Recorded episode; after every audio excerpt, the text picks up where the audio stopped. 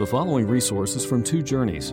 Two Journeys exists to help Christians make progress in the two journeys of the Christian life the internal journey of sanctification and the external journey of gospel advancement. We do this by exporting biblical teaching for the good of Christ's church and for the glory of God. Please visit twojourneys.org for more resources.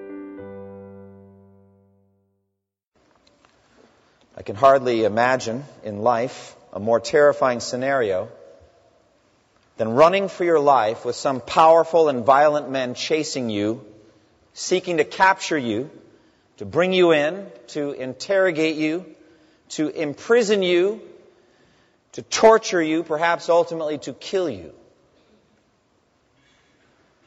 That is a scene that has been played out again and again in history, but we saw it especially in the dark days of World War II.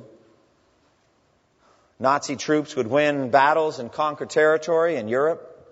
On their heels would come the SS and the Gestapo, who would seek to weed out every Jew and every perceived threat to the Nazi state, including Christian leaders. Refugees would flee in the middle of the night, breathlessly waiting, perhaps under a bridge, while their Nazi pursuers would travel over them so close they could hear their conversations, maybe as they lingered on the bridge. Others fled by train using falsified travel permits. They had to endure the suspense of Gestapo agents moving from rail car to rail car asking to see the papers. Others fled through the mountain passes into Switzerland, avoiding Nazi roadblocks only by going through forbidding mountain passes at night and in the winter. Some hid among the baggage and crates on freight ships who were sailing to neutral countries like Sweden.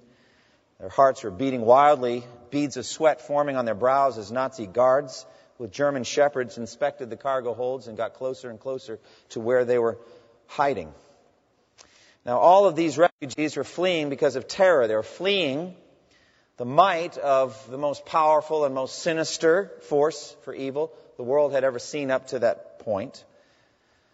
But just take those pictures that are in your mind, perhaps from movies, perhaps from books, from history books, and multiply it in intensity and in number a hundredfold and then multiply it again. And picture what the days will be like when Antichrist rules on the earth. What will it be like? When he is ruling by the power of the indwelling prince of darkness, Satan himself, when he is able to do signs and wonders to deceive even the elect, if that were possible, Jesus says, seeking to draw from every human being on the face of the earth open worship as God, and seeking to exterminate anyone who will not do so. Brothers and sisters, I don't know if that day will come in our lifetime, but the press of this text is to get ready for it to get ready for that test, to get ready for that trial. To not love your life so much in this world that you shrink from death for our Savior Jesus Christ. And I think even if it doesn't come in our lifetime, you will live a different kind of life if you do that. You'll just live a different kind of life. And so, by the scripture here, by this passage, we are commanded to get ready for what is coming. That's precisely why Jesus gave us Matthew 24 and 25, to get us ready for the second coming of Christ and the events that uh, will follow. Now, you know the context here. Uh, Jesus has predicted at the beginning of this chapter the total destruction of the temple. Not one stone would be left on another. The disciples, all of them Jews, very troubled by this, did not expect it. Jesus frequently unsettled them by his teachings. I've often said before the what would Jesus do thing only goes so far because sometimes you're never sure what he was going to do next. And so they would be shocked, even stunned, that the temple was going to be destroyed. And they came to him privately on the Mount of Olives and said, Tell us, when will this happen? The destruction of the temple. And what will be the sign of your coming and of the end of the age? And so Matthew 24 is Jesus' answer to that intricate question. We've already seen in Matthew 24, 4 through 14, I believe, Jesus tracing out in general terms what life will be like between the first and second coming of Christ. Wars, rumors of wars, famines, earthquakes in various places the, the, uh, the agonies of a sin cursed world. and of an unfolding of, of redemptive history, the gospel of the kingdom being preached in the whole world as a testimony to all nations. And then the end will come. So that just covers that whole long stretch that's been almost 2,000 years now. Then we spent two weeks looking at 24 and verse 15. Uh, this phrase, the abomination of desolation, spoken of by the prophet Daniel, trying to understand it. In a nutshell, I think there are two things going on here.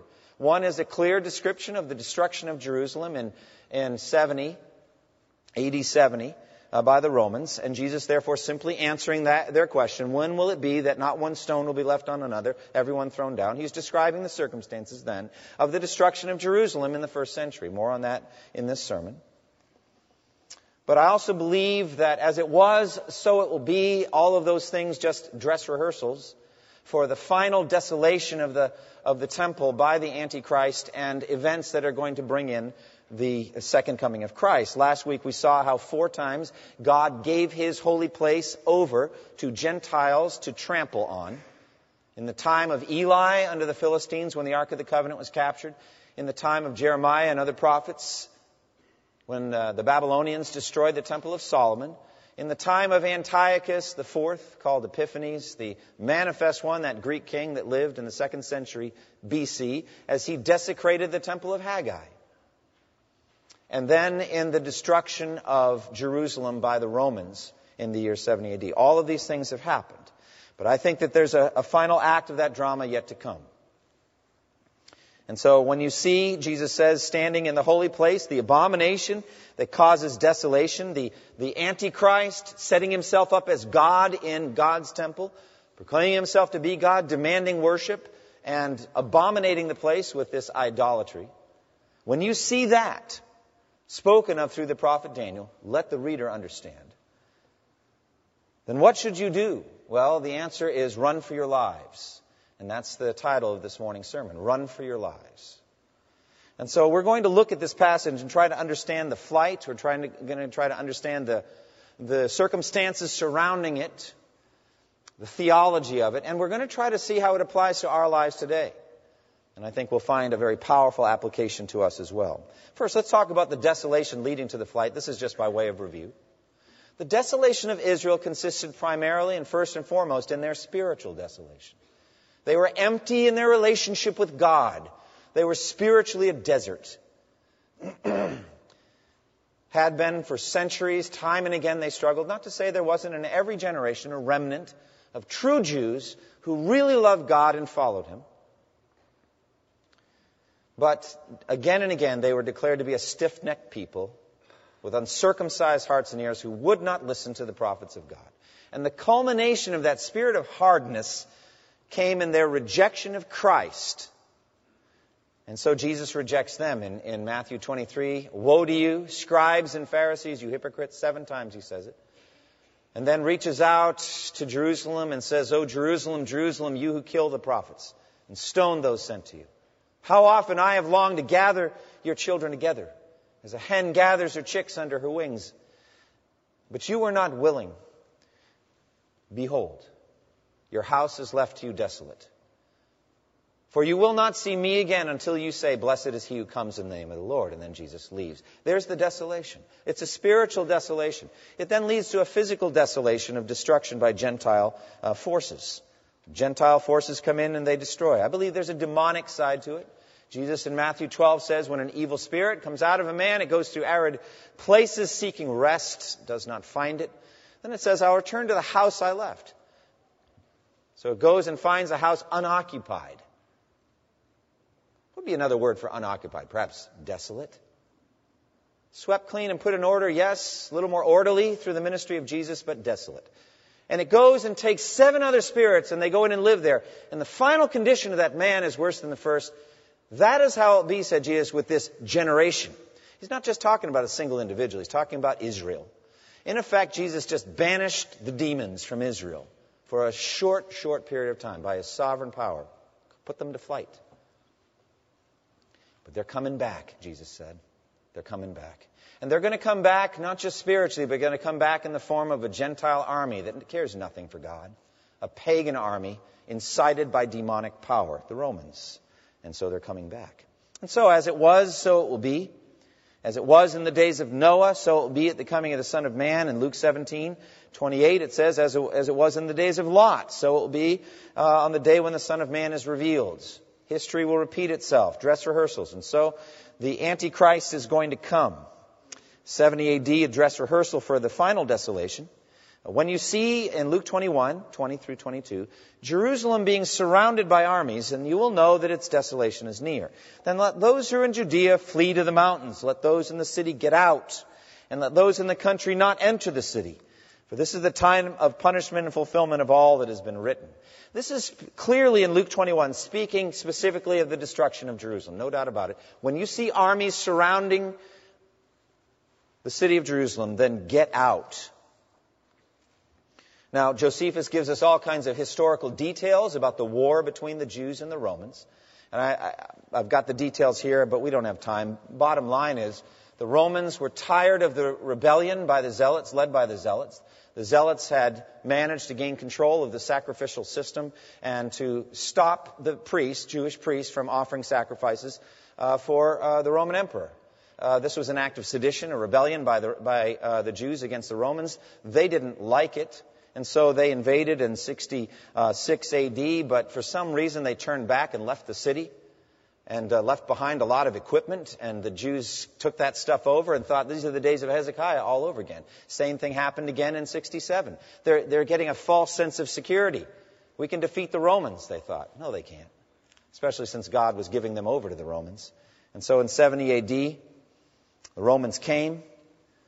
Titus, the son of Vespasian, the governor, uh, the Romer, uh, the uh, sorry emperor, came and arrived at Jerusalem with his legions in the northern outskirts, and uh, he starts to destroy the city. They breach the outer wall. Little by little, then they build an embankment, as Jesus said they literally would do in Luke 19, uh, an embankment around the wall. They get over it. The, the Romans knew how to conquer a walled fortress. They knew how to do it very well, better than anyone there had ever been. Little by little, then they get closer and closer to the inner area where the temple is, and Contrary to the, to the command of, the, of, of Titus, uh, some guy throws, some Roman soldier throws a firebrand into the window of the temple and it ignites. Some others follow, and then the whole thing burns to the ground. It was accidental as far as the Romans were concerned, but it was intentional as far as God was concerned. It is theologically significant that the temple was destroyed. Just like it was theologically significant that the curtain in the temple was torn in two from top to bottom. God intended the temple to be destroyed. By the way, there is no command from God for it to be rebuilt. That's very important. When it's rebuilt, it will not be in obedience to God. Keep that in mind. It will just be in prophecy by God, but not in obedience to Him. He's not commanding uh, the dishonor done to His Son and to His finished work on the cross, going backwards to animal sacrifice, read about it in the book of Hebrews. We don't go backwards, dear friends. That's finished. Will never be reenacted again or reestablished again to please the Lord. And so when you see these things, these horrors, Jesus is giving practical advice to his own church that would be living in Jerusalem in the days when the Romans were coming. Get out of the city. When you see these things starting to to assemble around Jerusalem, get out of the city. It's counterintuitive because the walled cities are built because that was the safe place. Before gunpowder, it was the safest place to be. Romans are all over the land. But Jesus says, no, get out of the city. Run for your lives. That's what he's telling them to do. And we have no record of whether the church heeded these instructions, but it's the implication Jesus gave them for his people who could read this or understand it and take it to heart and run. And so these would be Jewish Christians who lived in Jerusalem, who believed in Jesus, who understood the Olivet Discourse, and they got out of town, saved their lives. And that's already happened, been fulfilled, it's already been done. But I believe that as it was in those days, so it's going to be again. And there's going to be a need to get out of the city again. The end of the world, the rebuilding of the temple, as I discussed last time, evidence of the desolation of the Jews, they want to go back to the law of Moses, back to animal sacrifice. They do not believe that Jesus is the, is the final sacrifice, the Lamb of God who takes away the sins of the world. They don't believe that, and so they want to build the temple. And I believe that the Antichrist will make an arrangement with them so that it will be rebuilt. Uh, it says in Daniel 9:27, he, the leader, I believe the Antichrist, will confirm a covenant with many for one seven. Interpretation of that is seven years, and in the middle of that, he will put an end to sacrifice and offering, and on a wing of the temple, he will set up an abomination that causes desolation until the end that is decreed is poured out on him. So, that's the desolation that causes the flight. What is the danger? Well, we have to run. The church will have to run for a simple reason. We cannot handle the temptation of a face to face encounter with the Antichrist. That's the simple, simple truth. Run because you can't handle it. You're not strong enough. You've got to run for your lives. And this is the consistent biblical instruction when it comes to temptation. 1 Corinthians 6:18 Flee from sexual immorality. Flee.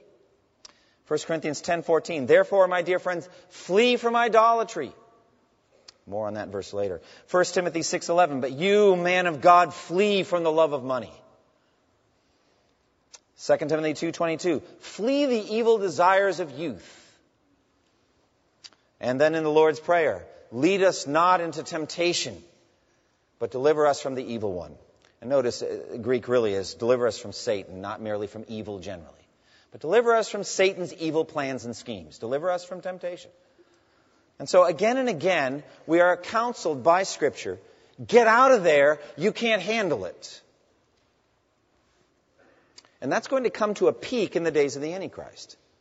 Do not think so highly of yourself that you can handle an interview with the Antichrist.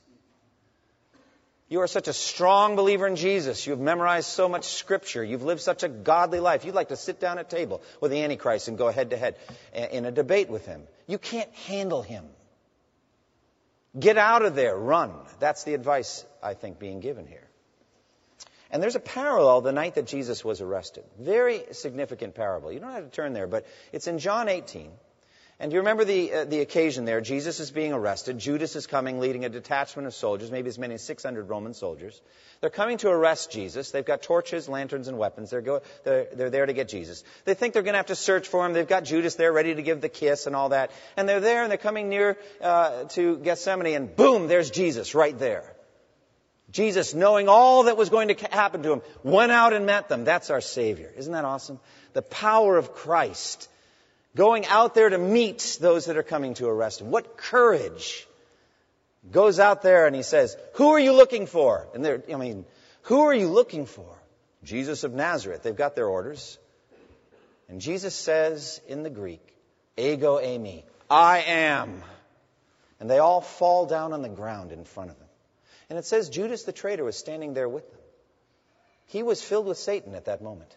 When he had taken that bread from Jesus, he was Satan entered into him. He's on the ground before Jesus. Praise God for the power of Christ. But, but then it goes on. Jesus asks them a second time, Who is it you're looking for? They pick themselves up off the ground. Oh, the density of human beings. They just fell in front of the sovereignty of Christ, but they don't really know what happened. And so they get up off the ground, and Jesus asks them again, Who are you looking for? Jesus of Nazareth. Jesus said, I have told you that I am. If you're looking for me, then let these men go. Now, what is Jesus doing there? He is orchestrating a way of escape for his disciples. Why is he doing it? Because they can't handle being arrested that night. And because in God's sovereign plan, it's not time for them to be arrested that night. What is their job then? The 11 apostles left. What is their job? Run for your lives, dear friends. Run for your lives. And so they did. Every one of them deserted Jesus and fled. Now, John tells us why Jesus did it. He gives us this editorial theological comment on why he did this. These things happen that the words Jesus had spoken would be fulfilled. I have not lost any of all those you have given me. Oh, is that powerful? Brings goosebumps to me. In effect, what Jesus is saying is, there is a physical threat, arrest, torture, inquisition, and death, physical threat that can come to you that can cause you to lose your faith. And then I will lose you spiritually. Jesus had prayed there in the, in the high priestly prayer, one chapter before, Father, I have not lost any of those you have given me. You know how he doesn't lose you? By orchestrating the circumstances of your life so that you're not tempted beyond what you can bear. That's how he doesn't lose you. And by, we'll get more into this more, but making a way of escape so that you can run. And so they all ran, all of them. But one of them made a U turn. Do you remember who it was that after running said, wait a minute, wait a minute, what am I doing? It was Peter, remember? He said, now I already made some promises. I, I said I could handle it. I, even if all fall away on account of you, I never will. I am ready not only to be arrested, but I'm ready to die for you. Really?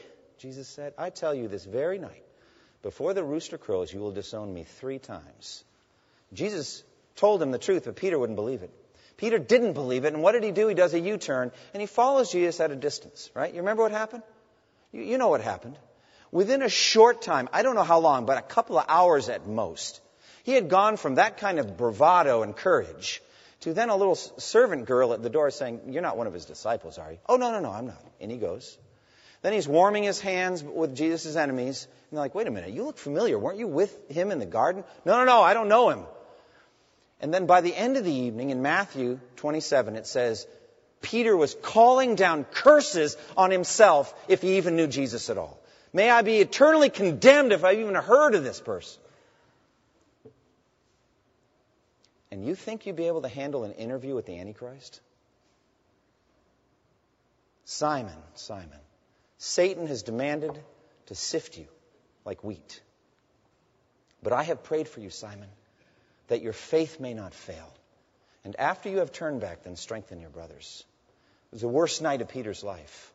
And all because of arrogance, because he didn't run when it was time to run. He thought he could handle the temptation, and he couldn't. He wasn't ready for it.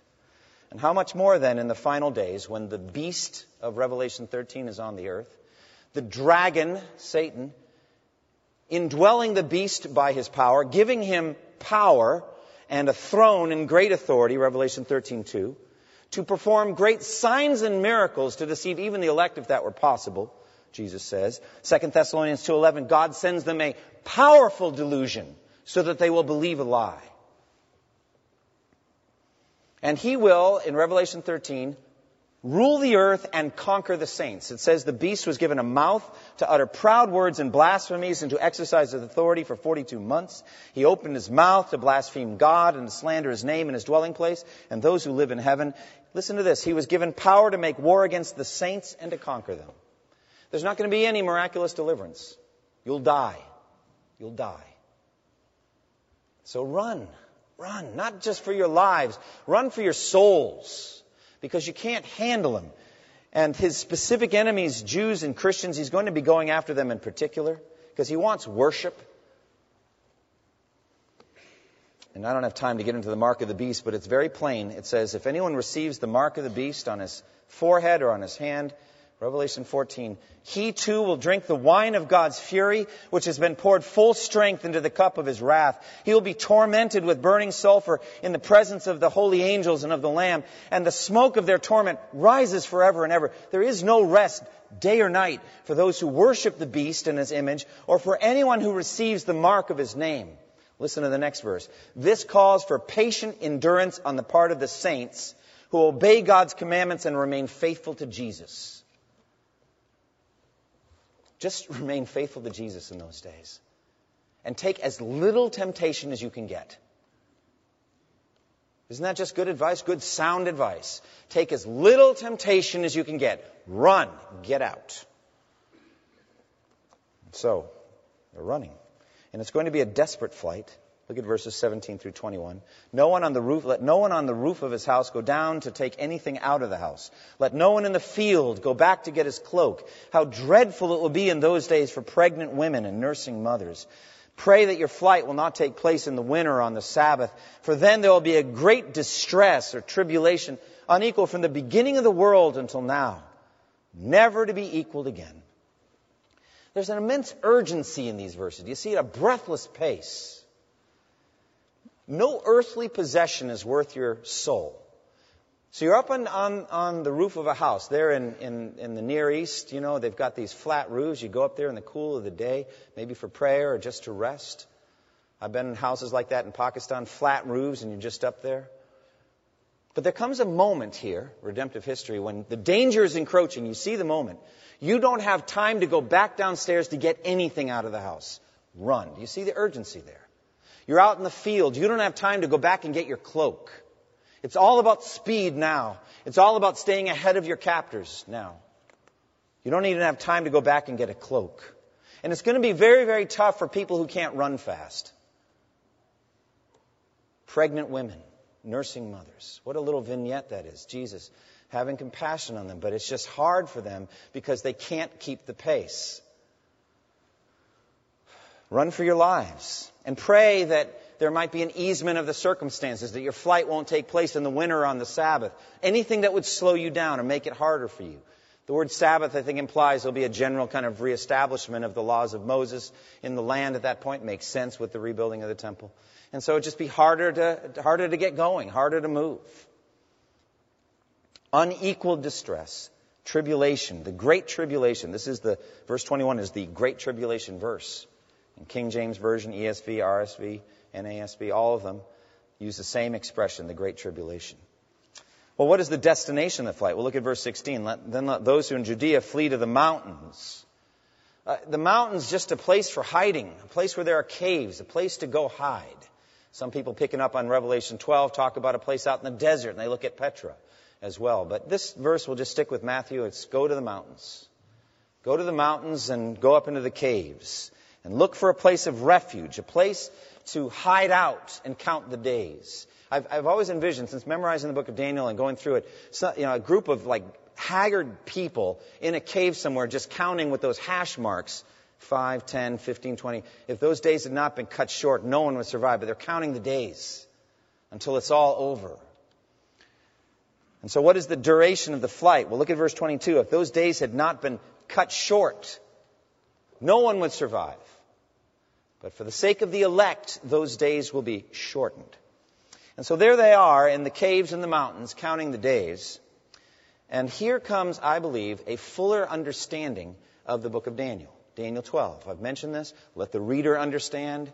They will more than just understand in those days. They'll be in the caves, and some learned, some wise person will be there with them and say, Let's look again at Daniel 12. And verse 11 and 12, from the time that the daily sacrifice is abolished and the abomination of desolation is set up, there'll be 1290 days. Daniel 12, 12. Blessed is the one who waits for and reaches the end of the 1335 days. Now listen, if you have a study Bible with a little footnote, you can go down and find out what that means. And the commentator will tell you exactly what that means. He doesn't know, dear friends, and neither do I for sure. You know why? Because it's not the last days like that. We're not, the Antichrist isn't ruling in the temple demanding worship yet. So what do I think is going to happen? Well, this, eh, we all get to have our theories. This is my theory. I believe that the book of Daniel is very clear on the second coming of Christ. Read about it in Daniel 7. He's coming with the clouds of heaven to be worshiped by people all over the earth.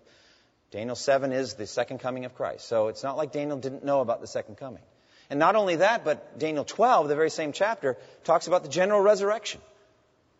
Daniel 12, 2 and 3, multitudes who sleep in the dust of the earth will awake, some to everlasting life, others to shame and everlasting contempt.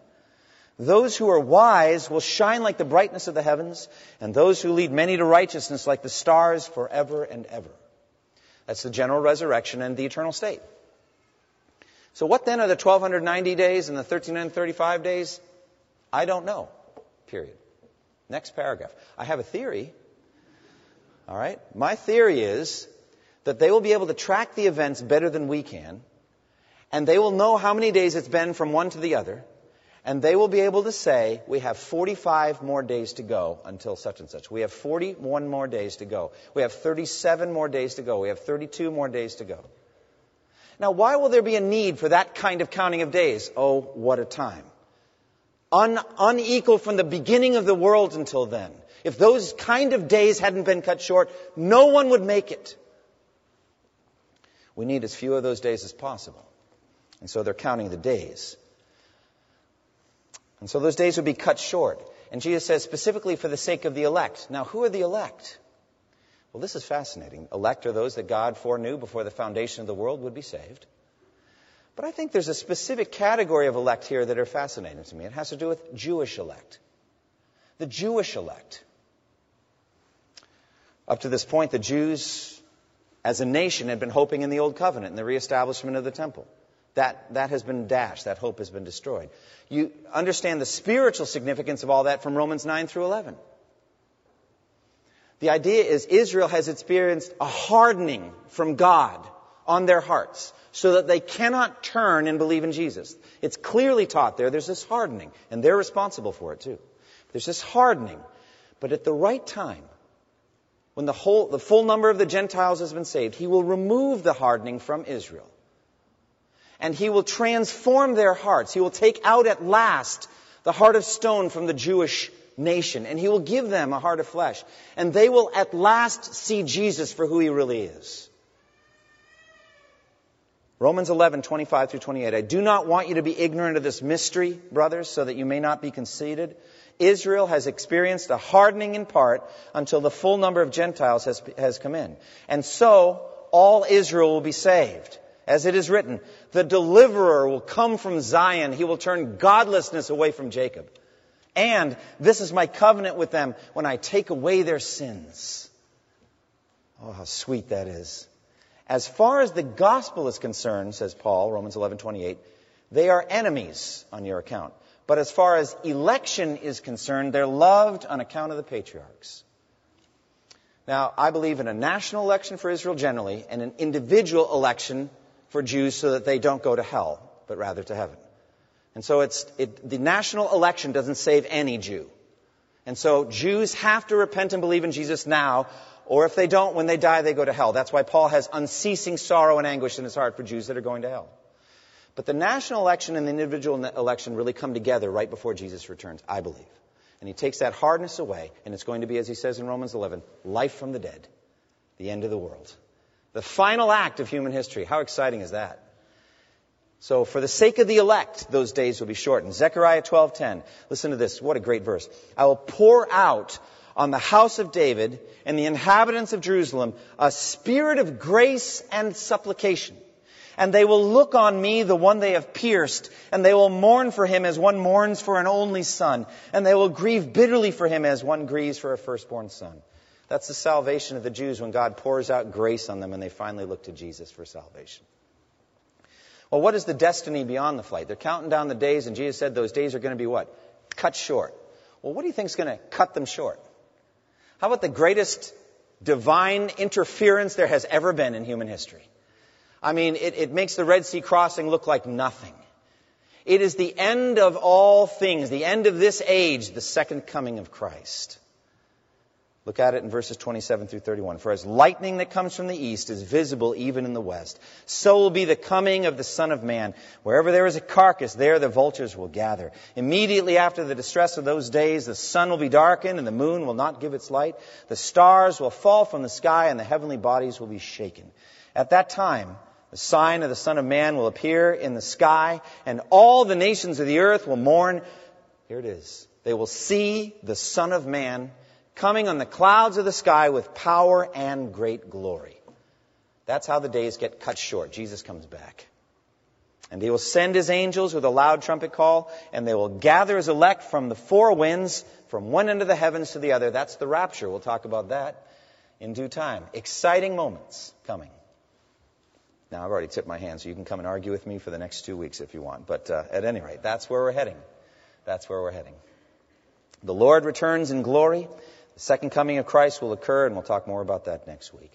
What application can we come from this? Can I just begin by telling you there is a far greater danger than having Antichrist's forces chasing you? And that is that on Judgment Day, the Lord will say to you, Depart from me, you who are cursed, into the eternal fire prepared for the devil and his angels. There will be no rescue from that. There is only one rescue from that, and that's now by faith. Look to Jesus. We may not be the last generation. We may be, but we may not be. I know this, though. If we are not the final generation, you will die someday. You will die. And you will stand before God and give Him an account for your life. There is a Savior for you. There is a Savior, the Lord Jesus Christ, who shed His blood on the cross for you. Look to Christ now to escape the greatest danger there could ever be. What would it profit a man to gain the whole world and lose his soul? So flee to Christ crucified. Secondly, though, I just want to urge you to flee temptations. Take a minute, please, if you would, and look to 1 Corinthians 10. 1 Corinthians 10, 13, and 14. I have two or three other applications, but I'm going to pitch them right now. I just want to focus on this one. We'll close with this. Look at 1 Corinthians chapter 10 and verse 13 and 14.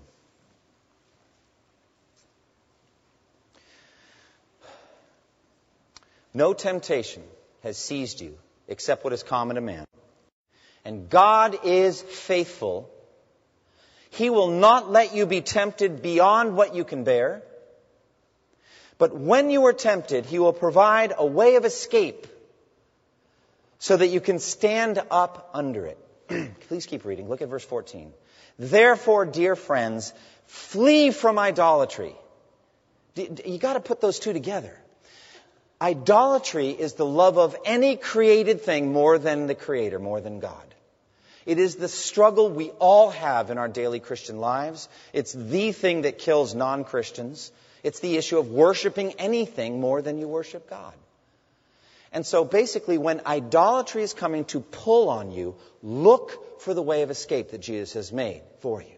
Well, what kind of idolatries? Well, there's only a handful of those that always afflict us lust of the eyes, the lust of the flesh, the pride of life, you know, materialism, love of food too much, love of money, love of pleasure, love of sex.